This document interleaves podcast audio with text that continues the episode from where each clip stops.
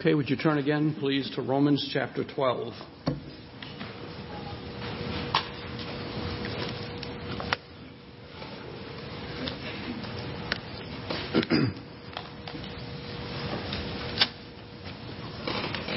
A number of people have been thanking us for coming down uh, these past Sundays, and uh, as I have said back to many of you, I said it to Blake this morning, it's, it's been our privilege, it really is. We have been really blessed to be here, to be among you, and uh, to listen to your prayers and to hear the depth of so much understanding that so many of you have. Sometimes I feel like a little kid and I feel like, what am I doing up here? They know more, a lot more than I do. It seems, but uh, thank you for the privilege of being here. Uh, we really do appreciate that. Romans 12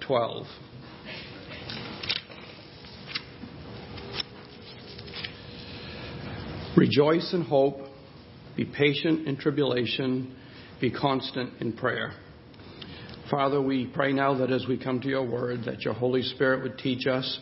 We thank you, Lord, that um, you have given us the Holy Spirit, uh, the gift of Christ as a result of his work on Calvary.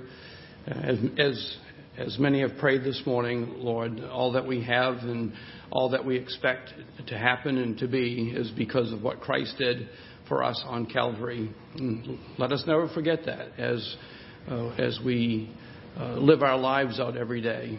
Help us to always be walking with Christ and be mindful of Him. And it's in His name we pray. Amen. Well, the Bible tells us that here we have no continuing city, but we seek the one to come. We're told that the patriarchs were looking for a city that has foundations, whose builder and maker is God. Uh, the Bible is a future oriented book. It keeps making us think about what's to come. In other words, that we're not just locked into the present.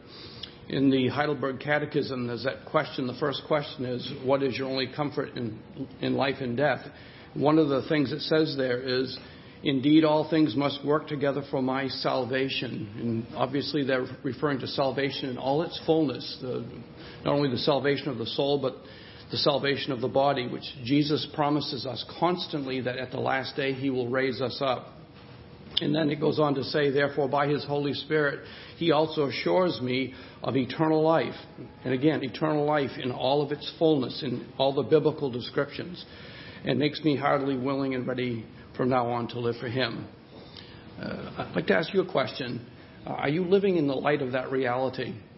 That this isn't it? It's very important, but uh, that you're on a journey, you're on the way some, you're on the way to some place, you're a pilgrim, uh, you're a sojourner, not a wanderer, but you're a sojourner, and that sojourn arrives at eternal life with all of its biblical fullness and in its entailments in the new heavens and the new earth? Or do you allow your horizons to be limited by right now? And you get bogged down in this phase of your existence. In other words, it's easy to get bogged down in this broken, fallen, cursed world. Or are you thinking realistically, according to those verses I just mentioned? Well, here's a word for us if we have fallen into that I'm stuck in the present and I'm not mindful of all that's coming. And here it is in verse 12. The first phrase, I would say, say it like this Keep a biblically bright, ultimate destiny in Christ outlook. In other words, maintain a Christian optimism. Some of us by nature we're not optimistic. You know, we're we're not that way at all. Other people are, but this isn't talking about personalities or your personality type. This is talking about something that you should do uh, with the determination by the Spirit of God. Keep a biblically bright, ultimate destiny in Christ outlook. Uh, the biblical point of view is that we are going someplace, someplace glorious. Uh, there's a narrative. Uh, earlier in this book of Romans, it says, We groan inwardly as we eagerly wait for the adoption as sons. In other words, we've already been adopted, but our adoption, we haven't gotten all of what that means. He goes on to tell us what that is the redemption of our bodies. For in this hope we were saved. When you became a Christian, you were placed into a new realm, a realm of hope. Saved into that. And that's a vital principle when we realize what a terribly unhappy world this is that we live in. On the other hand, at times the world uh, has a foolish and a baseless optimism. Uh, people just have this attitude, oh, well, things will work out. Well, they don't always work out, not the way we think they should be. A Christian is someone whose life is oriented toward the future, rejoicing in hope. Last things.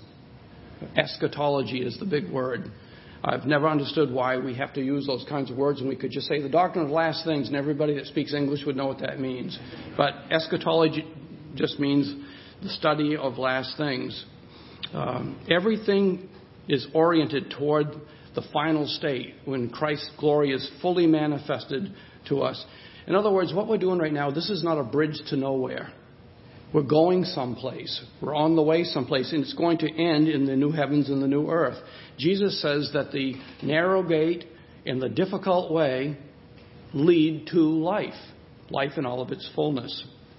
So a Christian is a person who's in waiting. Uh, we're not idling away the hours. We're doing business until He comes, occupying until He comes. We know we're strangers and pilgrims on this earth. Uh, now, I don't want to make light of the present because we don't do that. We don't make light of the present life that we have. But we know that this is not our final reality. Uh, the Apostle Paul in 1 Corinthians 7 talks about, he says, we use this world, but we don't overuse this world because, he says, the form of this world is passing away. Uh, the NIV says we're not engrossed in the things of the present.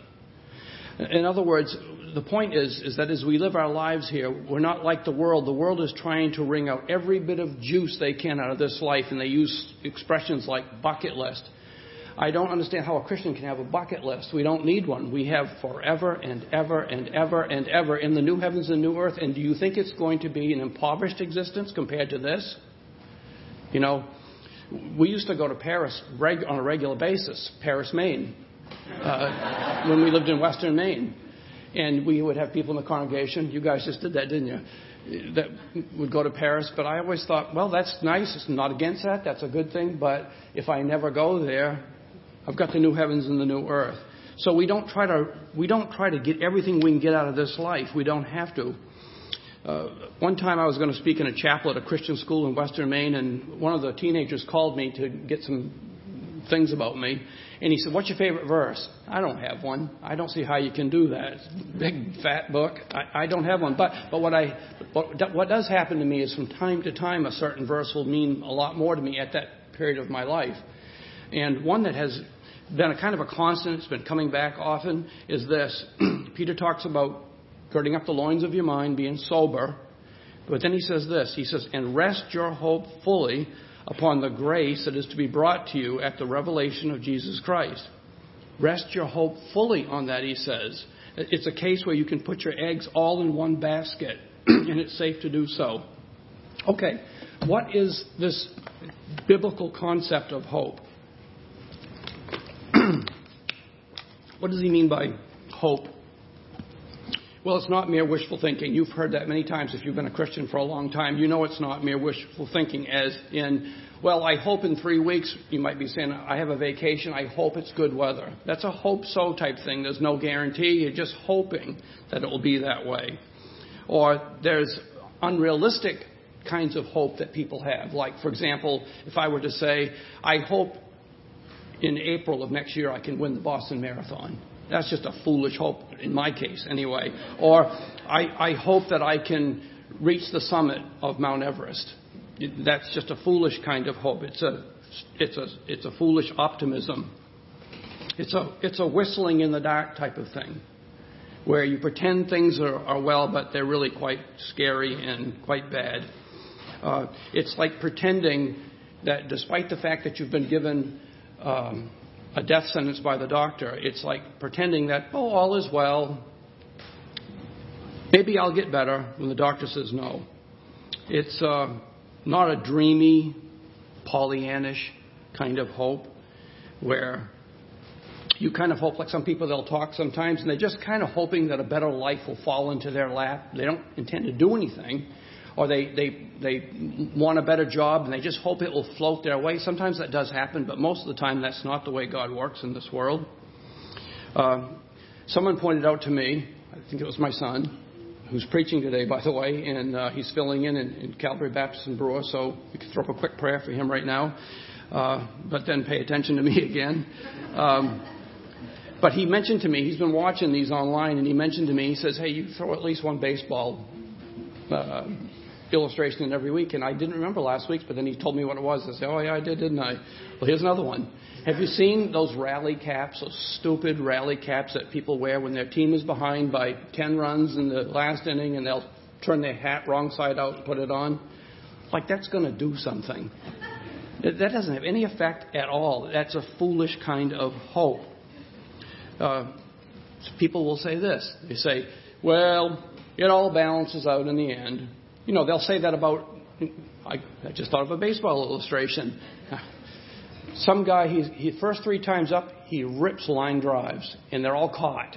Then the last time he's up, he hits a dribbler down the third base line, beats it out for a base hit. He barely touched the ball. And they say, well, it all evens out in the end. Well, even in that statement, it doesn't because that's one for four.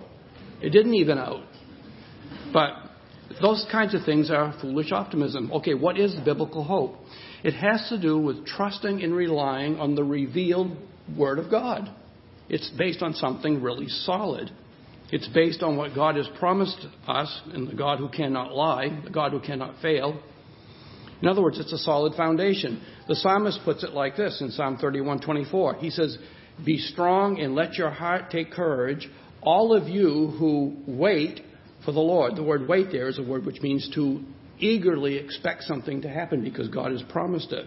I added that last part. It doesn't, doesn't mean because God has promised it, but it has the idea of hoping for something expe- uh, expectantly. Uh, Psalm 43:5. Why are you cast down, O my soul? And why are you in turmoil within me? This is a good kind of talking to yourself, as Dr. Lloyd Jones points out. Why are you cast down, O my soul? Why are you uh, in turmoil within me? Hope in God. Hope in God. Substance. For I shall yet praise him, my salvation and my God. Just look ahead in your Bible to chapter 15 here in Romans and look at verse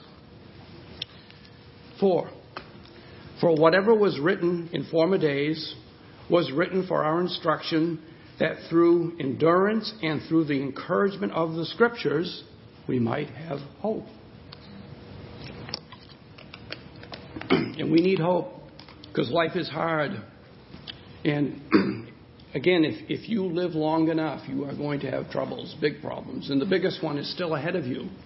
You're going to get sick and you're going to die eventually. We need hope. So, what is specifically the Christian hope? When he says rejoicing in hope here, what's he talking about? Well, again, it's not a call to play make believe about this world, like everything's rosy, and there are a lot of good things I can appreciate in part. Uh, the old Louis Armstrong song, "A Wonderful World," when he says, "And I sing to myself, think to myself, what a wonderful world." Well, it is in a lot of ways, obviously. But if that's all we have, this, this world, when we say this world is rosy, all is blissful, that's a pathetic approach to life. The Bible tells us that Christ himself is our hope. 1 Timothy 1 1. Christ our hope. And all the things that are related to him. If you have a saving relationship to Jesus Christ this morning, Christ your hope means things like this. It means you're looking for the, the blessed hope, his return, and all what that's going to mean. The judgment's going to come. And of course, it means lots of good things for us. Our citizenship is in heaven, from which we eagerly wait for the Savior, the Lord Jesus Christ. And then we're told that when He returns, this body of humility that we have right now, and if you don't think it's a body of humility, just if you're like, I'm almost 67, go back and look at your teen years. You're living in a body of humility. You're not cute, you're not cute and pretty anymore like you used to be. Well, some of you are, but most of us aren't. Um, uh, again, we just had a uh, where I went to high school up in Corinth. They have a every year now. They have a at the last Saturday of every July. They have a, a East Corinth Academy Central High School reunion. So anybody can come from any class. and you spend a lot of your time trying not to gasp people that you haven't seen for 50 years, and you see them, think, that's you, really? You know, you want to say, what happened to you? But then you know what happened because it's happening to you too. But anyway, it says when he returns, he'll transfer, uh, transform these bodies of humility into bodies of glory that will be conformed to his body of glory. I'm looking forward to that. And if you're a young person, you look around, you see older people, they've gone through lots of losses, and they're going through losses physically, things that they uh, they just can't do anymore. The, the things that are stopping. You start losing your hearing. You start going blind. You can't remember words. Uh, you say, "What is that word I want?" The. It, get, it gets to be that bad. The resurrection of the body, that's a big one. Uh, when we go to funerals where there's a loved one or a dear friend who's a believer, we don't sorrow as those who have no hope. We sorrow, but we have hope that all is well. They're now in the presence of Christ, and we have the hope of Jesus returning and raising us up from the dead. We have the hope of a new creation beyond what we can imagine there'll be lots of things. It's going to be, you know, I, I like to tell people your eternal destiny, your, your eternal existence, if you're a Christian, is going to be on this planet. It's just going to be fantastically renewed, melted down, as Peter says. But he says, despite all that, we look, we look forward, we anticipate a new heavens and a new earth, the home of righteousness. Um, it's not seen, but we persevere with hope, we were told earlier in this book. Now, Paul tells us in this verse that it's in this realm of hope that we're living in now, anticipating all these good things. That's our ultimate source of rejoicing. Rejoicing in hope. Everything else will leave you empty, frustrated, deeply disappointed, and disillusioned if you rest your hope fully in something other than Christ and what He's done and what He's promised to bring to us. Uh, a friend of mine uh, who became a believer in his early 20s, but before that, he, his testimony is that he was empty, and he said he was always looking forward to the next thing to do to find that fulfillment. And he said he had this great desire to buy this big stereo system, and he bought it, and he was all excited about it. But he said in a couple of days he was just empty. You put your hope in anything, and it's going to let you down. It's going to disappoint you. You're going to find that you're living life under the sun. And it's a broken world, it's a cursed world. And our world around us is a living laboratory. We get to look at it every day. We get to see what people are like We're living without the hope of Christ. It's a, you can deceive yourself for a while. I realize there are people out there that are deluded and they seem happy, but when they go to bed at night, we don't know their thoughts. That's when our thoughts begin to gather.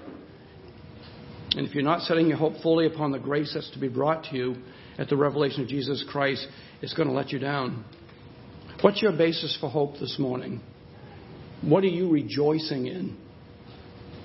What brings you ultimate joy? I'm not talking about the good things God gives us, but let me take those good things and ask you are you putting your hope in those things? For example, do you have a good marriage? Is that all your hope and is that all your rejoicing? Well, you know what? Your spouse is going to die, or maybe you're going to die before your spouse. So you can't that can't be the ultimate source, or your family, your house, your home, your trim gardens, your lawns mown all nicely. We know what houses are like. You leave them alone for a, leave your house alone for a few weeks, and it'll turn into a wilderness very quickly. Work. Some people make their work their thing. They hide, they crowd out everything else through their work. But that will end.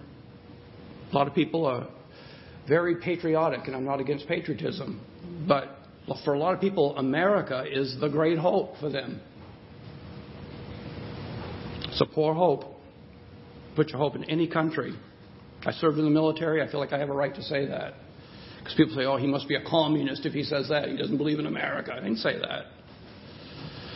Projects, pursuits, travel, money, material things. You know, the book of Proverbs says that money has a tendency to sprout wings and fly away. Proverbs 23:5. 1 Timothy 6:17 says this: As for the rich, and that's just about everybody in this room compared to the rest of the world. As for the rich in this present age, charge them not to be haughty, nor to get their hopes on the uncertainty of riches, but on God, who richly provides us with everything to enjoy. Don't you love the balance of that verse? It says, God gives you lots of things. He gives you friends, He gives you people, He gives you family, He gives you material things. He says He gives you those things to feel guilty about. No, to richly enjoy those things. But He says, don't put your hope in those things because they're uncertain. Don't put your hope in physical things. But for us who are believers, no matter how dark the present may be, and you know, it could be, I hate to tell you this, I hate to say this, you probably don't want to think about it, I don't like thinking about it either, but it could be that your darkest days are ahead of you. Your best days are for sure ahead of you if you're a Christian, but it may be your worst days. You, I don't know. I don't know about me. I don't. Am I, am I going to die of a terrible disease that's going to drag out? Am I going to get killed in a car? I don't know. But no matter how dark the present may be, and it may be, the Bible tells us that indescribably good and pleasant and eternal things are ahead of us, and they're never going to end. There'll never be another bad day. There'll never be a day where you have something that's nagging you in the back of your mind, something that's been a downer. Never.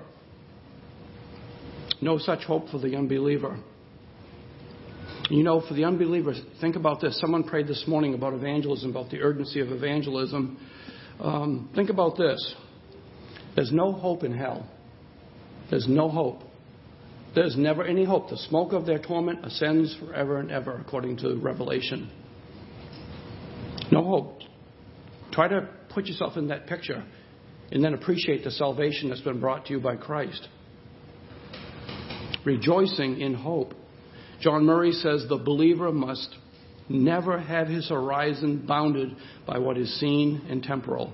And we're all pulled toward the temporal. Don't let it be bound by that. I think of it this way an infinitesimally small percentage of my existence is going to be in this present age. And the vast majority of it is going to be in the new heavens and new earth, in the presence of Christ, in the presence of glorified beings and angels, by far. It puts it in perspective. So if you're a Christian this morning and you've kind of gotten into the the the, uh, the mire of, well, what's the use? Everything seems to blow up in my face, or I know this is going to go bad. If you have that kind of outlook and you're not thinking about eternal things, that's an improper attitude for the Christian when you know you're headed for the new creation. The old hymn says, I'm not discouraged, I'm heaven bound. And all the promises of God will find their fulfillment in Christ. So then, we're told in the next phrase here that we're to bear up under the pressures of the present life. They're connected logically, right? Rejoicing or rejoice in hope, be patient in tribulation. So that brings us back to the present reality. So if you thought he's talking pie in the sky by and by, no, we're still living in, as they say, the nasty now and now. And the present reality oftentimes is difficult. I've heard people say before, if you're having any problems right now, and I'm thinking, what world are they living in? I mean, is there anybody who would dare to stand up right now and say, I have no problems? My life feels like it's full of problems, and yet I know that it could be a lot worse. You know, just little naggy things happen all the time. We backed out of the garage this morning, started to head off the driveway, and I looked and the garage door was still up. And I said, I know I pushed the button. I pushed it again. It started to come down, and it went back up. So I got out of the car, went inside, pulled the thing, and pulled it down. Went back out of the car, just tried it real quick. Yeah, it picked it up, and then I said, okay, now let me close it. Mm, get down a little farther, back up. You know, I said, so, you know, I want to solve this problem in my mind, but I can't do that right now. I got to get going, you know. Life is full of those things. I've, I've, I'm sure Blake can tell you this too. I've gone into the pulpit on Sunday mornings lots of times with lots worse things like that, troubling my soul. That's not troubling my soul, by the way. But Christians are realistic.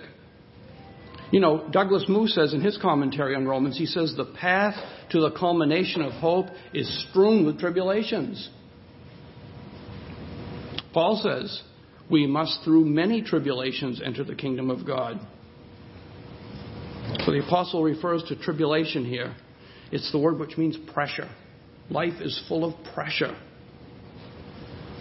It's the difficult way that Jesus speaks of, same root word. It's the pressured way that we walk as Christians. We're squeezed, uh, we're oppressed, we're stressed. It's a, it's a world of stress. I'm sure you're under stress right now about something in your life. There's something squeezing you, something weighing you down. That's the kind of world we live in. As Christians, we have distinct pressures that the world doesn't have. Uh, Jesus says, if they hated me, they'll hate you. That's a distinct pressure. If you live godly in Christ Jesus, Paul says, you will suffer persecution on some level. Then we have all the common to, the common to all of mankind pressures like sickness and financial troubles, work woes, school, people, pressures of temptation, unhappiness sometimes in our local churches. There's a whole counseling industry that exists both in the church and in the world because people are troubled and, and oppressed by afflictions. But he says here that Christians are to deal with these pressures successfully by God's grace. Notice the word he uses?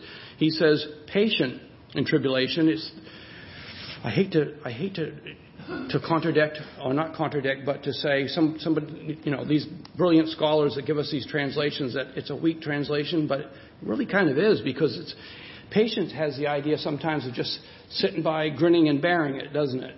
Be patient. You know, the grandkids will be going home soon. You know, stoic resignation, bite the bullet.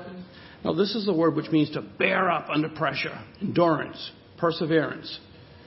And of course, when he says bearing up, he's implying that the pressures of this life don't go away. They stay. They stay. Thank God he gives us respites. But I think that's a better translation there. Uh, Morris puts it like this in his commentary patient may give a wrong impression. Paul's word denotes not a passive putting up with things, but an active, steadfast endurance.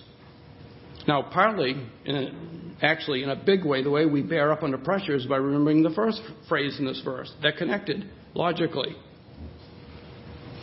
Right? Rejoicing in hope bearing up under tribulation. You could almost put a therefore in there because that's the logical idea. In other words, our pressures come to us in a context. What's the context? I'm living in a context of hope. So I know this. I know that one day, I know that one day all my troubles are going to come to an end. Forever and ever. Bearing up. It's not endless pressure. So the world, oftentimes, Christians have done it too, resort to pills and alcohol and hedonism, a hobby, something to make them forget their problems. Or they just live in a state of gloom and sadness and, or worse, they do worse things. Put your troubles into context. Paul said earlier in this book, he said, I consider that the sufferings of this present age are not worthy to be compared with the glory that will be revealed in us. He's, he's, using that word there that brings up, conjures up the picture of scales, the old kind of scales. And on one of them, he says, he puts the the sufferings of this age, and then he, he puts it on the scales. Oh, they're heavy, they go down. He says, but they're not worthy to be compared to, compared to the glory that will be revealed in us. There's no comparison between the two. You might want to flip over just for a second to 2 Corinthians and look at chapter 4, verse 16. This is a, a letter where Paul's going to describe the horrendous trials that he, he has been going through as an apostle. He does it a couple of times in this letter, chapter 6 and chapter 11. He tells you all the troubles and tribulations and persecutions that he's been enduring. But look at verse 16, 2 Corinthians 4. He says, So we do not lose heart, though our outer self is wasting away, our inner self is being renewed day by day. For this light, momentary affliction, calls it light, but you know, he's going to put that in, he's, now these are relative terms. He says it's a light affliction, but it's leading to glory, eternal glory. And he's borrowing the concept from the Old Testament. The word glory in the Old Testament has this idea of something that's really heavy. So, light affliction compared to the heavy glory. Um, for this light, light and momentary affliction is preparing for us an eternal glory beyond all comparison. And again, he's also making a contrast between momentary affliction and eternal glory. We have to keep telling ourselves this. Otherwise, our troubles are going to crush us. Say, okay, my, my, my troubles are relatively light and they're momentary compared to the glory. So what do you do? Well, 18th verse. As we look not, now look means, has the idea of staring, being obsessed with something. We're not obsessed with the things that are seen, but we are obsessed with the things that are unseen. For the things that are seen are transient, but the things that are unseen are eternal. What does bearing up look like under trials? Well, it means simply this, if I want to put it negatively. Um, it means you're not bitter about your life. You're not bitter toward God. God, why are you doing this to me? Uh, you're grateful instead. In everything, give thanks. It means you're submissive. Uh, you acknowledge that trials are good for you. Even though trials themselves, as Peter says, they're painful, they hurt. Right of Hebrews says the same thing. Can you, can you identify with this? The psalmist says in Psalm 119, verse 67, Before I was afflicted, I went astray. But now I keep your word. Now he leaves something out there. He's saying, Before I was afflicted, I went astray. But because you afflicted me, it woke me up. And so now I'm obeying you. A few verses later, it is good for me that I was afflicted, that I might learn your statutes. I find it's very easy, much easier to say that after the trial as opposed to being in the trial. You just have to say, Lord, I know this is good for me ultimately, but boy, I don't like it right now and I wish it would stop. The 75th verse. I know, O Lord, that your judgments are right and that in faithfulness you have afflicted me. That's what bearing up looks like. But let me mention one, one big thing too. It also means that in your trials, and sometimes trials are chronic, they just never end. They go on and on and on and on. It means if you're really bearing up, if you're being patient in your tribulations, it means that you don't forsake Christ and the gospel, which is very common.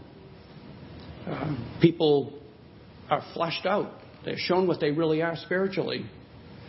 I've seen wrecks through my life down the line, people that you would swear they were really a Christian, but they went out from among us. And John says they went out from among us. Now, we can't read someone's heart perfectly, but he says they never were of us. Because if they'd been of us, uh, they went out.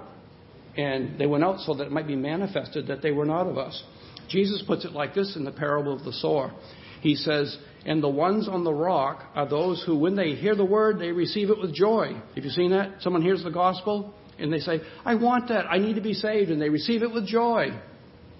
You think, you know, the tradition I grew up in was once saved, always saved. I do believe that, but not if you put it like that. You know, uh, they'd say, they'd look at this person 25 years down the road, has lived a life of a hellion, has forsaken the gospel. I know that he was saved, he's locked in. That's not a biblical approach at all. But Jesus says this these are these people who've received the word with joy, but these have no root. They believe for a while, and in a time of testing, they fall away. Okay, one last thing. What do we need to do? We need to go to the throne of grace regularly, consistently and persistently. That's what he says, right? Back there in Romans, he says, patient in tribulation, being constant or consistent in prayer. That's the whole key. Literally, in prayer, being strong toward. There's a saying people are using now. They're saying he really leaned into that. He's leaning into that. It's one of those trendy sayings again that we use for a while. And we make people think, boy, he's really with it. He's using that, that saying. But what do they mean by that when you lean into something? They mean you're really giving yourself to it. That's kind of what he's saying here. He, you're, you're leaning into prayer. Now, R.C. Sproul made this expression uh, quite popular coram deo, living coram deo, living before the face of God. That's the point here. We're constantly aware. We have a Christ consciousness all the time. In prayer, we're going to Him constantly throughout the day. Uh, Jesus said, Men ought to pray and not faint. God is our refuge and our strength, a very present help in trouble That term very present means he's proved himself. He's proved himself to be a help in times of trouble. Calvin says we must be urgent in prayer and continuously call upon God that he may not allow our hearts to faint and fall to the ground or to be broke by calamities. I know sometimes I have been in the past. I've been discouraged about prayer. First of all, I'm not happy with my prayer life, and probably you're not happy with yours either. But if you read some of the histories, you hear like people like Luther, who sang his song this morning. He once made the statement that I can't get anything done during the day unless I give the first two or three hours to prayer. And I hear that, and you think, oh, you know. But don't get bogged down by that. You know, super saints praying five, ten. I'm not against that. If people can do that, go ahead and do it. But praying without ceasing doesn't mean that we don't pay attention to anything else. It just means that we're consistent. We're always praying about all things. We ask, we seek, we knock. It's Nehemiah type prayer. Do you remember when the king said to Nehemiah, he said, I've never seen you sad like this. What's going on? What can I do for you? And Nehemiah tells us in the first chapter, so I prayed to the God of heaven. He didn't say, uh, time out. Uh, he didn't get down on his knees, say, I got to pray about this for now. He just threw a quick one up to God. And that's what we need to do often, all day long. a British pastor says, patiently endure and bear the various trials you go through. Do not even for a moment lose contact with heaven. So there's our verse today. Rejoice in hope. Be patient in tribulation. Be constant in prayer. Now, how can that be? Well, someone alluded to it this morning in the prayer time. Listen to it. Then I saw a new heaven and a new earth. For the first heaven and the first earth had passed away, and the sea was no more. And I saw the holy city, New Jerusalem, coming down out of heaven from God, prepared as a bride adorned for her husband. And I heard a loud voice from the throne saying, Behold, the dwelling place of God is with man. He will dwell with them, they will be his people, and God himself will be with them and be their God. He will wipe away every tear from their eyes and death shall be no more. Neither shall there be mourning, nor crying, nor pain any more. For the former things have passed away. And if that's all I know about the, the age to come, that's enough for me. You take away pain, sorrow, crying, I'm good. So keep rejoicing in hope. Bear up under your tribulations. Stay in touch with Christ. Let's pray. Lord, we thank you uh, for this word in the gospel. Let us, as people with minds being renewed day by day, uh, live according to these principles. Help us, God. We're weak. We need your help day by day, moment by moment. We pray these things in Christ's name. Amen.